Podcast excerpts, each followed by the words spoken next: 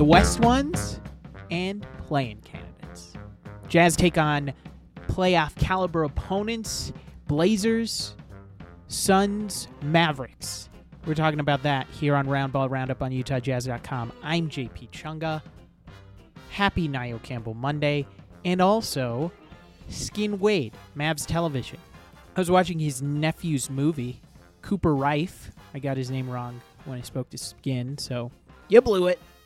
But in that movie, and it's similar to Superbad, he's wearing a Mavs playoff shirt.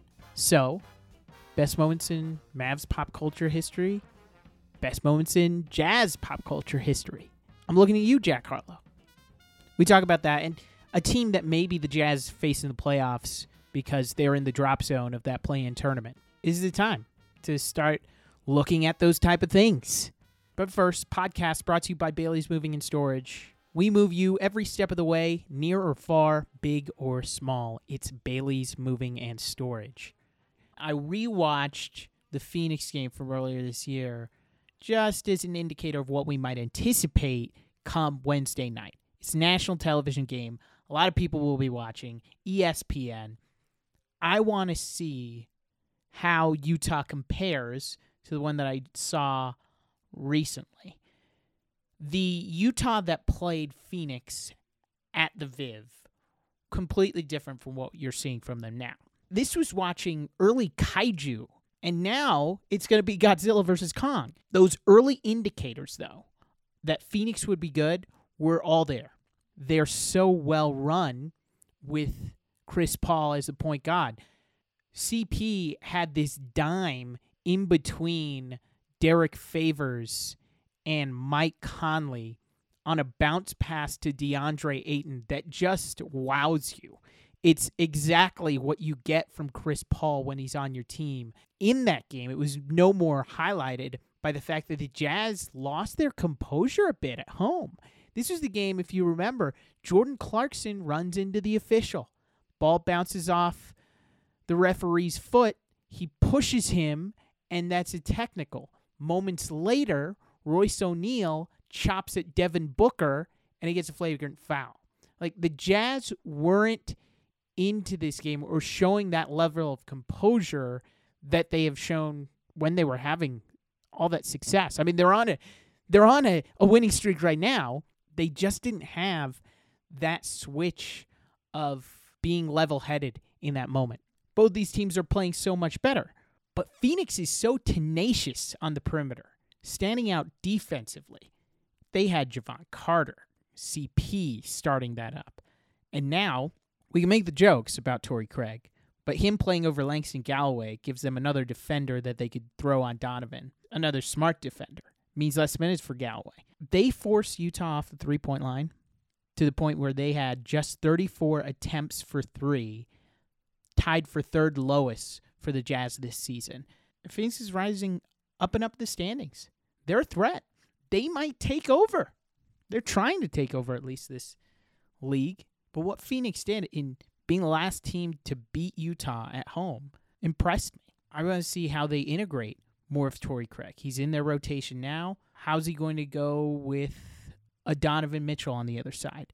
And what's Quin Snyder going to do about Mike Conley? Back to back with Phoenix on the road, then Portland at home. Which game do you rest? Because those are both playoff opponents. Are you going to not show your hand much against Phoenix? What's the option there as you're dealing with the injury management of Mike Conley's hamstring? And talking to Skin, he's their sideline reporter on Mavs television. Very funny man. Ben Skin show, if you want to listen to his daily radio show.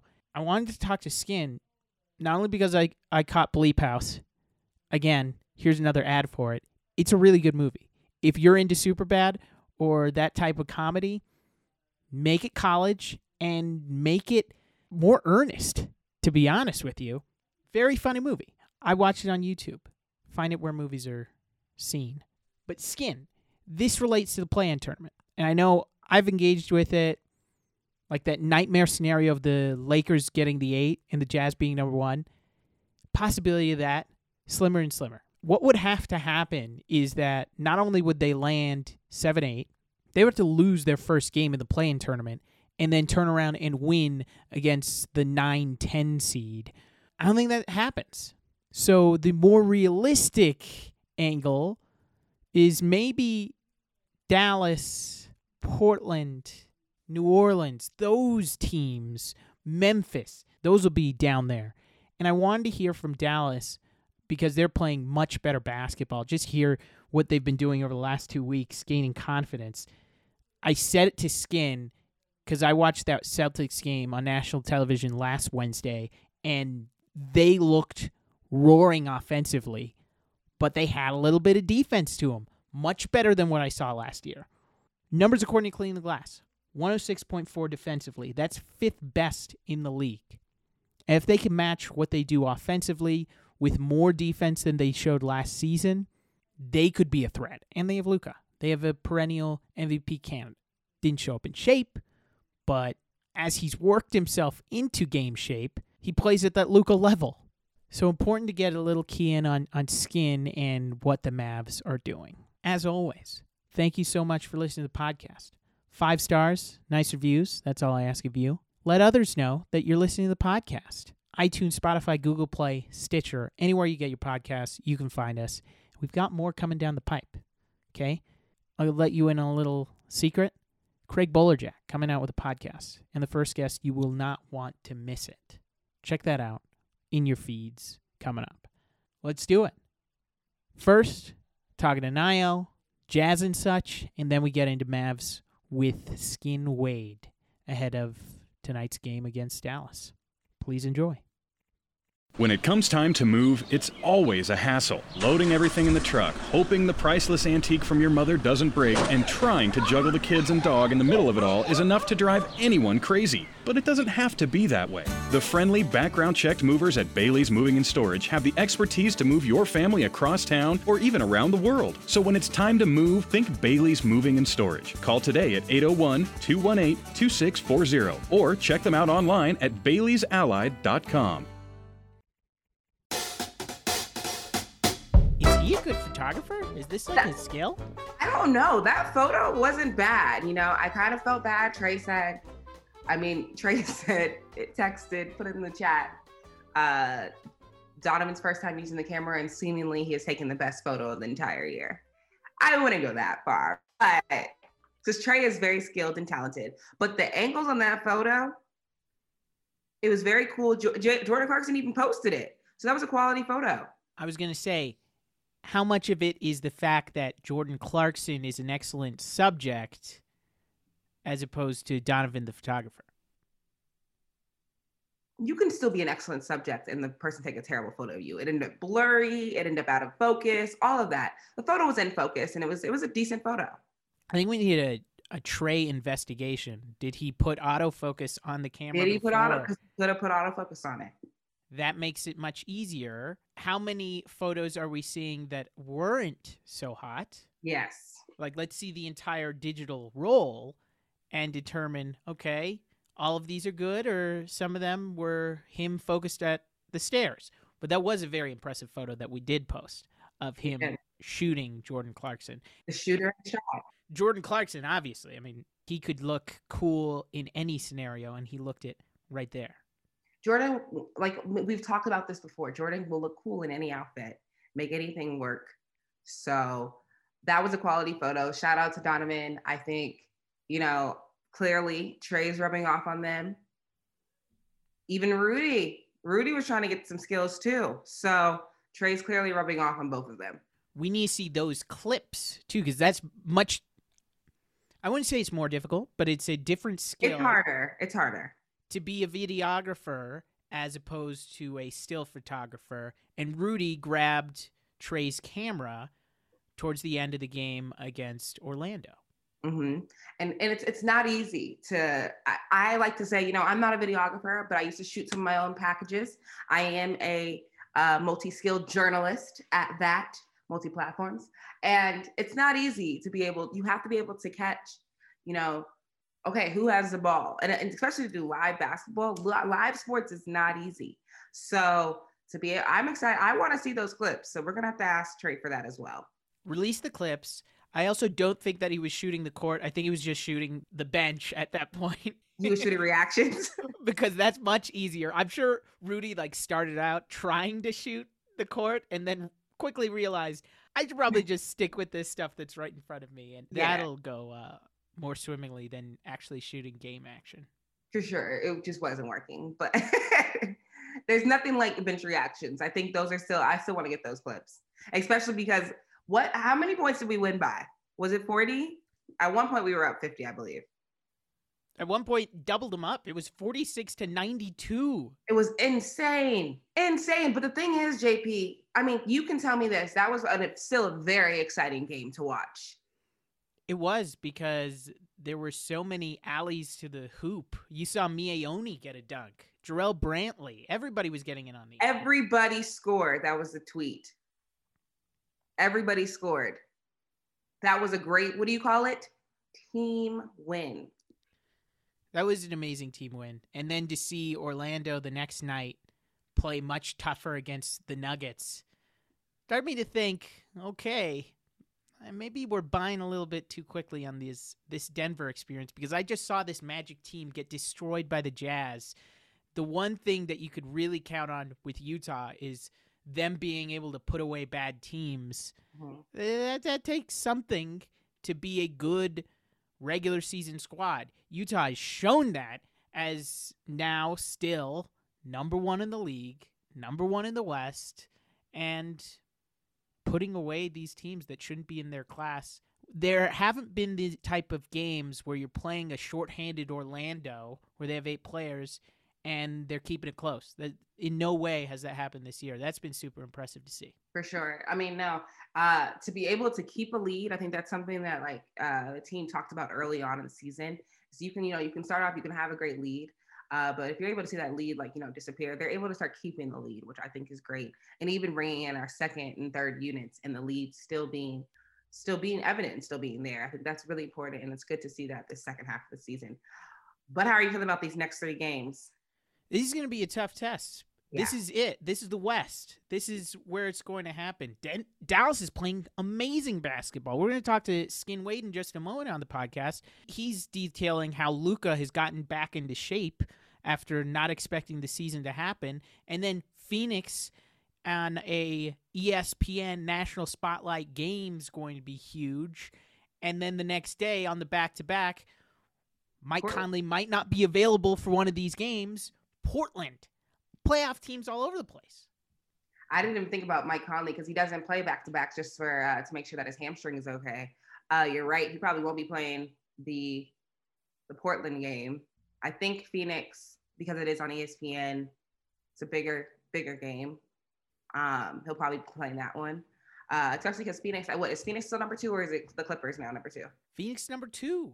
Okay, yeah, because I know they go they go back and forth. But yeah, these this is a huge test. I saw on Twitter everyone's like they they want to see if the Jazz are really bad it because you know I guess the rest of the season it's quote unquote not that challenging. At the end of the day, though, we have 23 games in 46 days.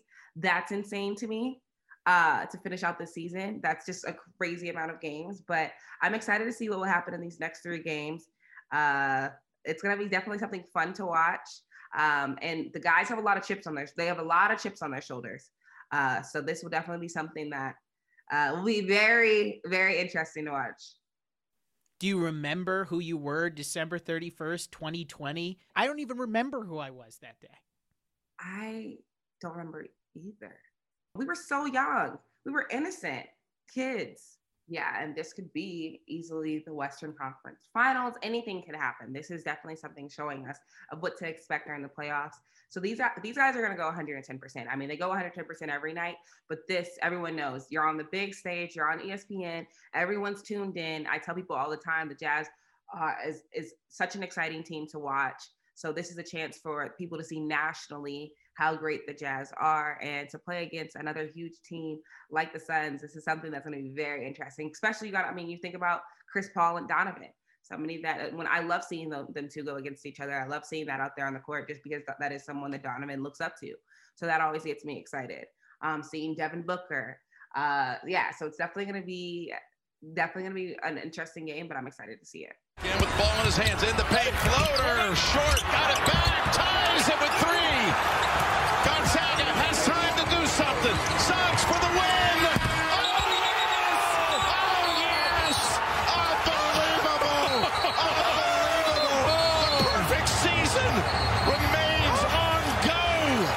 Gonzaga versus Baylor. This is going to pit Jazz fans all over the world against each other because Gonzaga, John Stockton. Current team, though, more Baylor. You have Dennis Lindsey, the executive vice president of basketball operations, and Royce O'Neale from the Bears. He played under Scott Drew, who is the head coach over there. What do we do as Jazz fans? You're a neutral observer. Which way are you rooting tonight, Baylor or Gonzaga? I'm going the opposite of you. I want to go with Baylor. I want to go with Baylor just because, um, yeah, I think like Gonzaga, like that would be be cool to see, I guess. Uh, but I, I want to go with Baylor, Texas. I really have no reason to go for them at all. I'm just gonna say because Royce is on the team, he's going hard. I'll go with Baylor, uh, and I don't want to upset. it is definitely a look at new school, old school, as I side with the old school of John Stockton. Nigel Williams Goss, also, if you're looking at former Jazz players that played for yeah. Gonzaga, those legendary runs that they still have with John Stockton.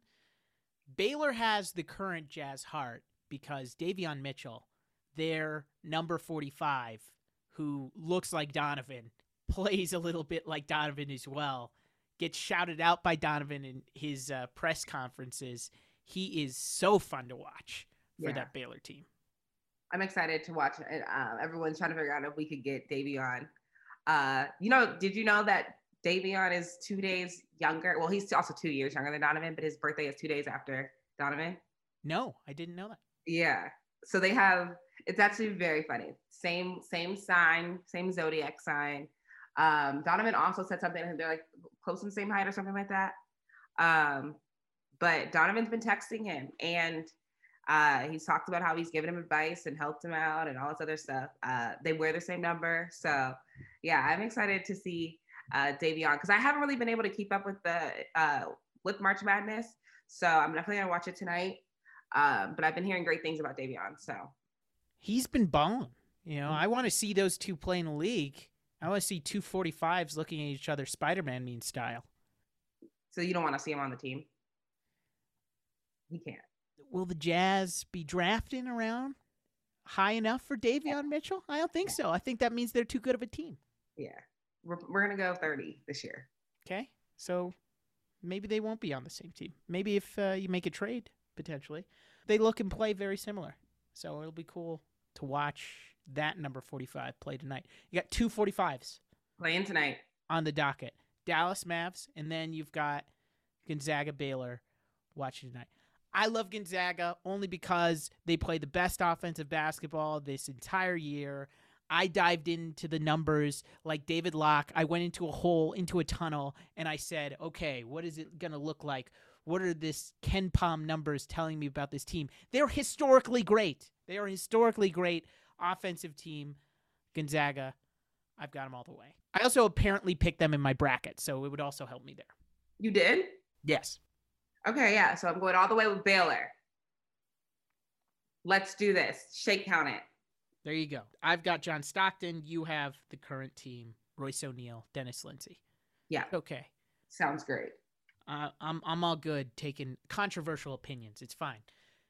Uncontroversially, you are reading the 100 things Jazz fans should know, and we've got to keep up with it as it's been a while since we caught up with you, Nio. Where are you in the book? How's it going? What are you learning about this week? So this week, do you want to know something really cool? What? You and Paul Millsap have a similar story. Uh oh. Paul Millsap was attacked by a dog. Oh, actually? Yeah. Oh no. Okay. All right. What happened? Attacked by a dog. He and Elijah, I guess, are like running home. Now, apparently, Elijah tells a story that it was a three-legged dog. Paul tells a story that it was a four-legged dog. Uh, he truly hates the story. He said he hates talking about it, but it's always brought up. And Paul Millsap, um, they were walking home. Elijah first saw the dog and started running. That's when the dog start, took off, took off after Paul and he was bitten by a dog. Whoa, was it bad? Yeah, they said it was pretty bad. he said, yeah, he said it was pretty bad. It was pretty bloody. Some people were wondering if the dog was still on him when he got home. Um, they didn't tell me if he got stitches or anything, but I wouldn't be surprised. As someone who just experienced this, guarantee that Paul Millsap had to get a tetanus shot and four rounds of rabies shots. Those are no joke, Yeah. folks. If you've ever had the rabies vaccine, it is a 30 second shot. It was in my thigh. They called it the infected leg for 30 seconds. A slow plunge into my body. It's a long needle too. It is. Back in the day, apparently it hurt more. Yeah, it, it hurts. I got a rabies shot too. A few actually. I've got five. Whoa. I had to get five of them um, because there was a bat in my house and it tested positive for rabies. Yikes. So yeah, I had to get five.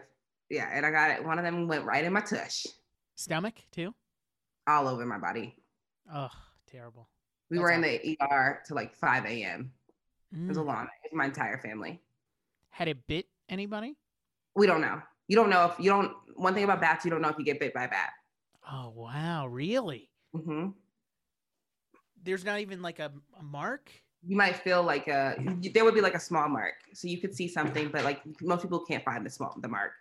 That's why vampires are a thing, I guess. Yeah. So you don't know if you got you don't, and they're really really small to the point where like bats can apparently fit through a quarter, a hole that like the size of a quarter. Whoa. Yeah. We had bats in our school at West High School, a block away from the stadium. Nobody told me I need to get a rabies shot just because we were around a bat. No, it was bad. Like I thought about like, did you ever, do you remember when the Spurs? The Spurs have bats in their arena. Manu swatted the bat down. Spurs have bats in their arena, and I'm surprised they didn't make the players get rabies shots. Wow. It was way too close, and it's hmm. happened numerous times. So you've had to go in for It rabies. happened to my family. It happened to my family twice, but oh. I Oh. only got I was only there one time. That's terrifying. Where we live, there's a lot of trees. That's why, that's why you came out here, I suppose. Yeah, there's a lot of trees. There's a lot of bats. Bats are like a thing. It's actually very scary. I'm going to talk to the Salt Lake City School District and make sure that everybody from the class of 2012 is okay because they encountered a bat and you saw the janitor or the groundskeeper go around with that that like bat catching stuff Yeah. trying to catch it. Weird. Okay. That's unsettling. What else did you learn in the book? So there's actually so you know they talked about like the jersey banners, all that great stuff. Um, I guess another cool one, the jersey banners. They talked about Karl Malone versus everybody, basically all the people that he had issues with and, and beefs that he had had. Matt Harpring, um, and his legacy, uh, now being a color analyst for the team, but prior he was really loved and beloved by um, our former owner Larry Miller um, the late Larry Miller, they said that you know he evidently was basically like I guess untradeable until he had like you know one of his like really bad injuries. But Larry Miller said that he was one of he was one of his favorite players. On his deathbed, he told him that he was one of his favorite players and super thankful for everything that he's meant to the organization. So that was really cool to read about that with Matt. And then um, I guess another cool one was the 2007 when we made it to the Western Conference Finals versus the Spurs, um, and that was an unexpected run to the finals uh, after having not the greatest season the season before. And then I guess the Warriors beating out the number one seed and um, the Jazz taking the Houston Rockets with Tracy McGrady to a game seven, which they eventually won. So on the road. on the road, 2007. on the road in game seven, playing against Jeff Van Gundy, Yao Ming, and T Mac. That team was really good. Had heroics from Carlos Boozer in that game seven. And that was Yeah. the apex, apex mountain of Carlos Boozer and Deron Williams playing with that team. They got it done all the way to the Western Conference Finals. It's why people are so high on this team. Thinking back to that era of jazz basketball where they were winning 50 games. I get so stressed thinking about the playoffs. I'm Sure. sorry, you guys didn't get to see my face, but my face, I get really stressed. Should be stressed. It's going to be high intense action when it comes to this year in where the Lakers going to end up because they're taking a little bit of a slide. So I was nervous at first because I just, you know, I think we talked about this on the podcast last week. Um, but I forget that there's a whole play-in tournament and it's seven through ten.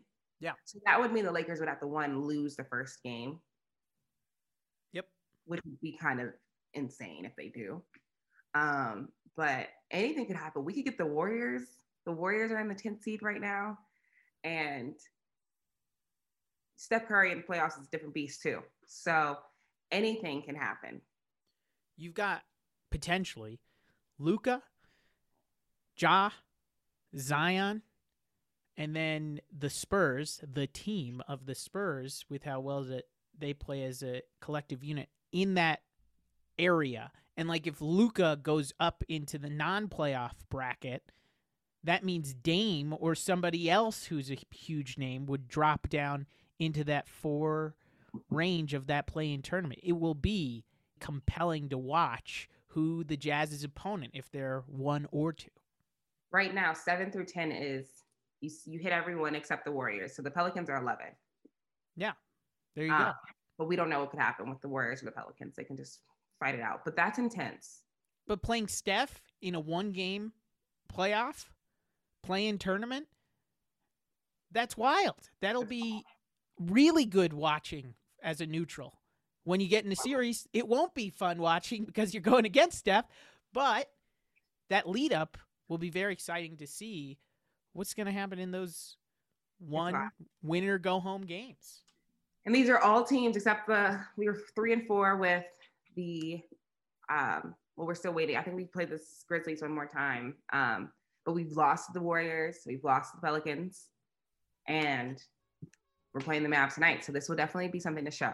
So this this second half of the season, there's no such thing as anything being easy in the Western Conference. Had a chance. Not a chance.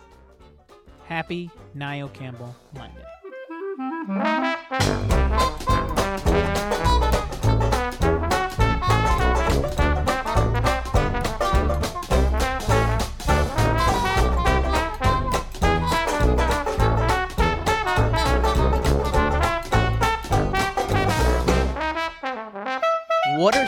Best moments in Mavericks pop culture history? So uh, two come to mind. Uh, the first one is Dirk being on The Simpsons, uh, and you've probably actually seen the animated Dirk. Uh, you know, it's just a frame of the show. Uh, it makes its way around Twitter quite a bit. That's a really great moment. Um, one of the, and then probably Shawn Bradley. I can't remember if he was a Maverick at the time. He might have been a Sixer when Shawn Bradley was in Space Jam.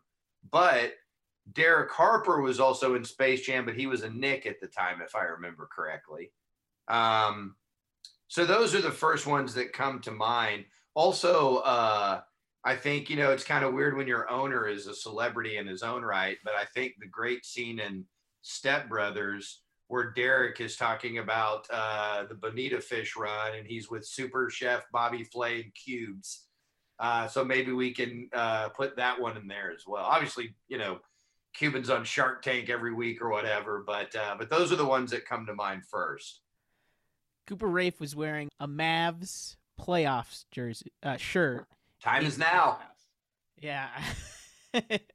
As the thing to bring this up, kind of reminded me of Cameron on uh, Bill O'Reilly, all of a sudden wearing a, a Jazz jersey for some reason in the in the you mad clip. and, and I, I should say this because uh, there's no way you everyone uh, pronounces it the same, but his uh, Cooper's last name is actually Rife. But I have a, I have a, I know, and it doesn't look like that, but I have a buddy named Rafe whose last name is Rafe, and it's spelled with one F. So I don't know where they got that crazy pronunciation, but Oh, uh, it's a name that hopefully people will be hearing more and more as his uh, as his uh, you know his career grows. So well. As this is the uh, loosely a basketball podcast, let's get back to the basketball. What's on Yeah. the court for the Mavericks as they take on the Jazz on Monday? What has been the download on this team? As it seems pretty similar to what they were last year, but in just watching Wednesday night's game against the Celtics on national television, looks like Right. they have a little bit more defense than they did last year. Yeah, they and it's look. Uh, I'm not trying to make any excuses for the teams. I I think these are reasons for you know where they are, where they are.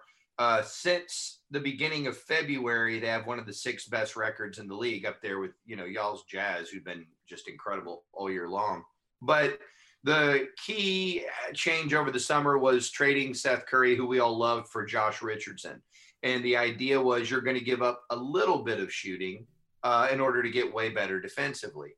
Well, uh, Josh had an incredible preseason and uh, a pretty good start to the year, but you know, uh, health and safety protocol really wrecked the Mavericks. I think unlike any other team, they lost, you know, four of their top seven players for over three weeks. And so if you go and you look at the Mavs defensive rating by month, uh, you know, the month that they lost three of their starters and their best three individual defenders, it's a disaster. And so what's happened, and that's when they got Porzingis back.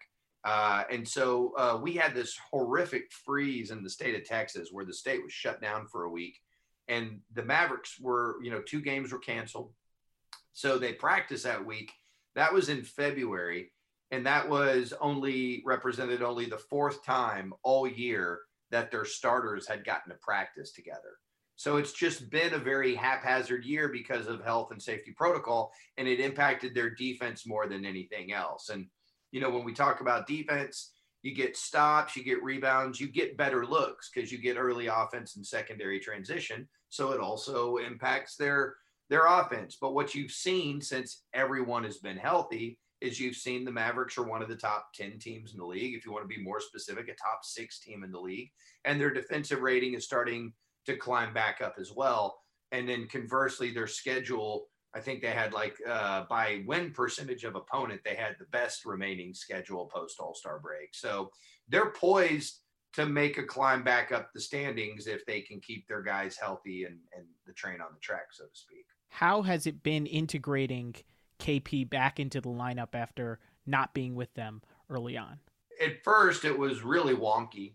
Um, and, you know, for him, his situation in Dallas is so very different than his situation in New York. And if you go back and you look at last year, where he really started taking off, two things happened. Number one, he started focusing on the defensive end and those responsibilities. And then two, there was a road trip that Luka was out, so the ball was coming to him, and he he had back to back games where he destroyed Milwaukee, and uh, I think it was the Pacers was the other game.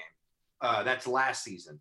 Same thing happened this season as he started buying more into defense, everything else started to fall into place. And especially you watch that Celtic game, um, that was a good example uh, where he he just kind of fit in. You know, he usually the Mavericks have tweaked their rotations. It used to be Luka would play the whole first quarter and the whole third quarter, and then KP was the one kind of getting yanked in and out of the lineup. Well, they've adjusted that.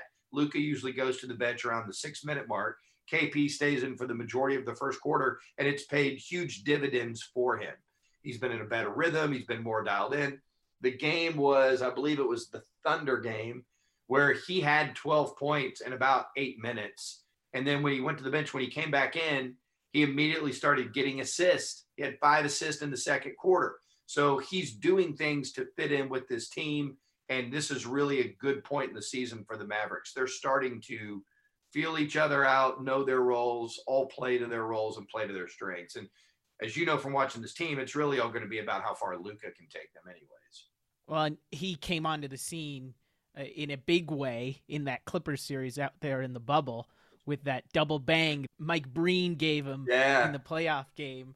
Uh, how has he spurred on from that playoff series into this year where he was getting a lot of the early shouts for potentially being an MVP player at the beginning. Yeah, so he showed up out of shape. Um, and, you know, I see a lot of commentary on this, and I understand that sort of commentary, but generally speaking, young people are bulletproof and they don't realize how to take care of their body. And so I think Luka learned a very valuable lesson. I think he was embarrassed by his start to the season because of all that hype you were talking about. And so it took him three weeks or so to get maybe four to get into shape. And he's been really great ever since then. And where the real difference, man, go look at his three point shooting percentage. And, you know, people talk, that's about your legs. Three point shooting is about your legs, man. You don't throw it up there with your arms, you get it there with your legs. And so as he got his legs and got his conditioning, he's been on eight. And dude, you saw it in that Celtic game. I mean, the shots he was hitting were ridiculous.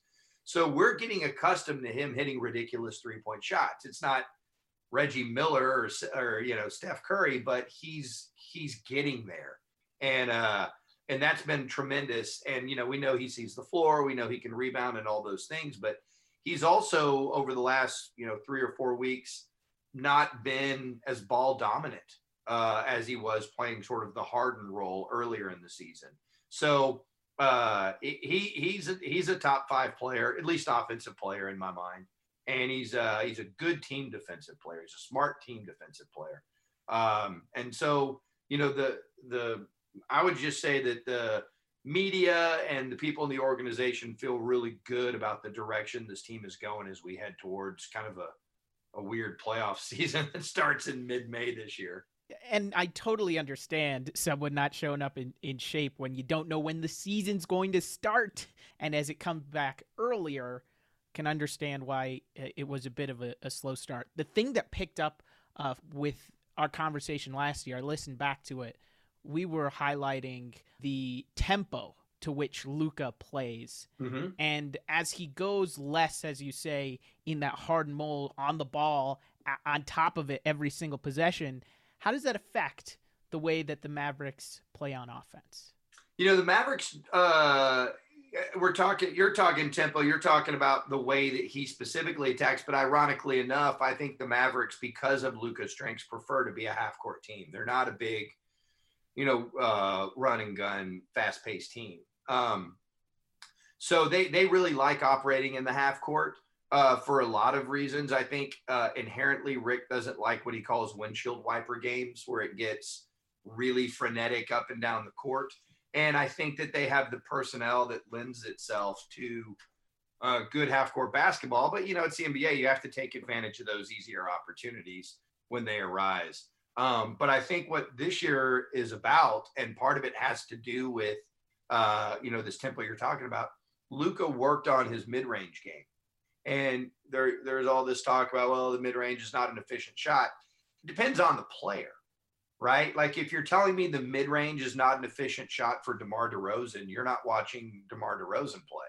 That's an efficient shot for him. Um, and I think Luka's really mastered, not mastered, he's got a ways to go, but he's really dramatically improved his mid range game, uh, which is a, a really good spot because the game changes as defenses change. And so as people are more attuned to the devastating nature of getting three pointers made on you. There's more um, defensive attention paid to running guys off the three point line. And so if they run you off the three point line, the best shot, if you master it, is quite frankly one or two dribbles and a pull up.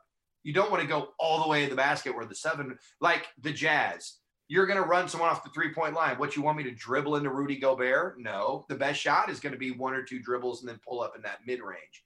So these things are not like set in stone and this is the way it's going to be moving forward as defenses adjust, offenses adjust and find those spaces where they can work. And so that's really encouraging to me that Luka, we know he can overpower guys his size at the basket. We know he can knock down three point shots, and now he's boogieing in that mid range area. And it's just another aspect of there's a part, there's no weaknesses in his offensive game.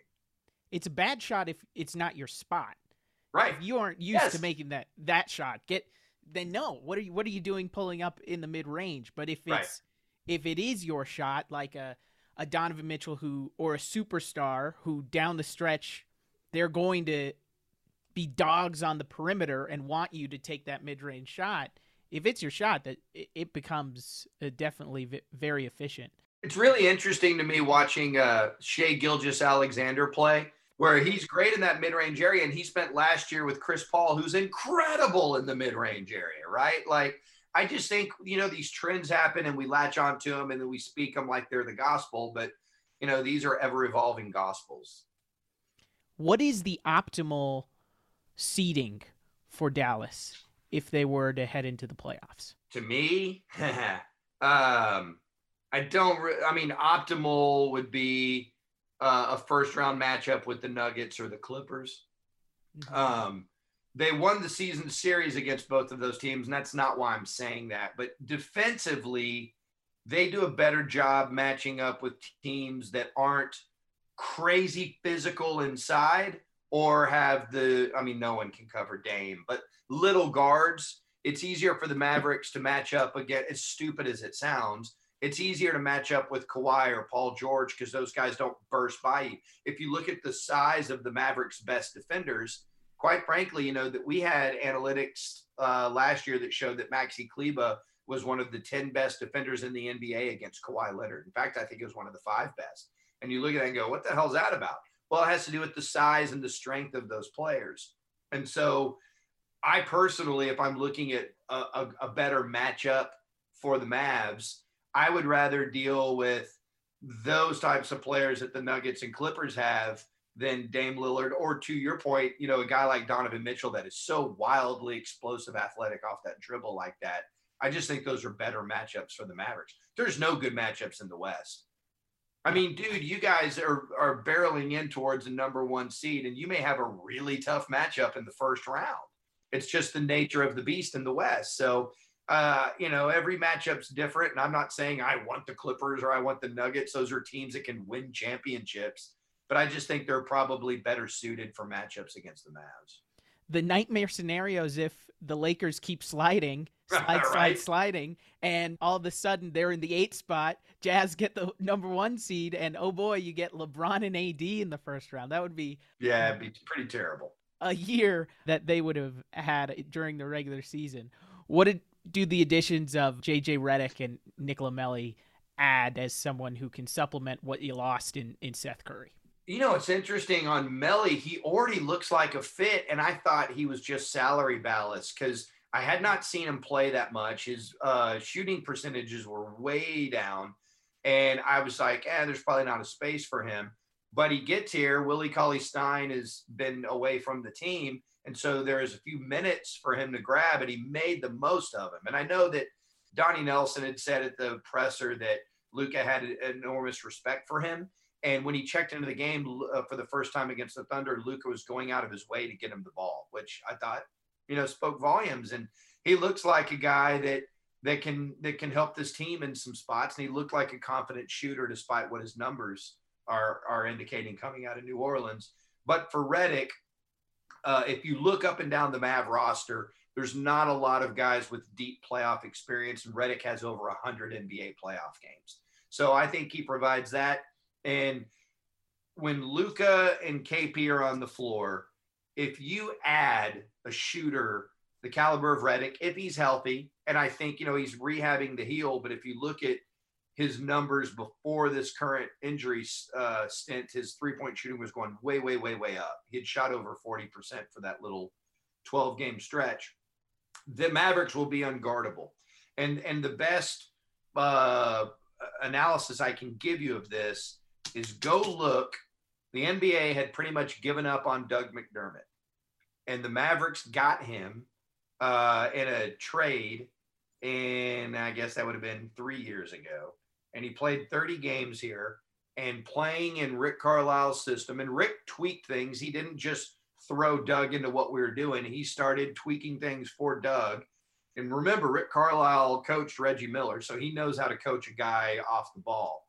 And Doug McDermott put up ridiculous, I mean, ridiculous shooting numbers in his 30 games here. And the Pacers gave him a big contract.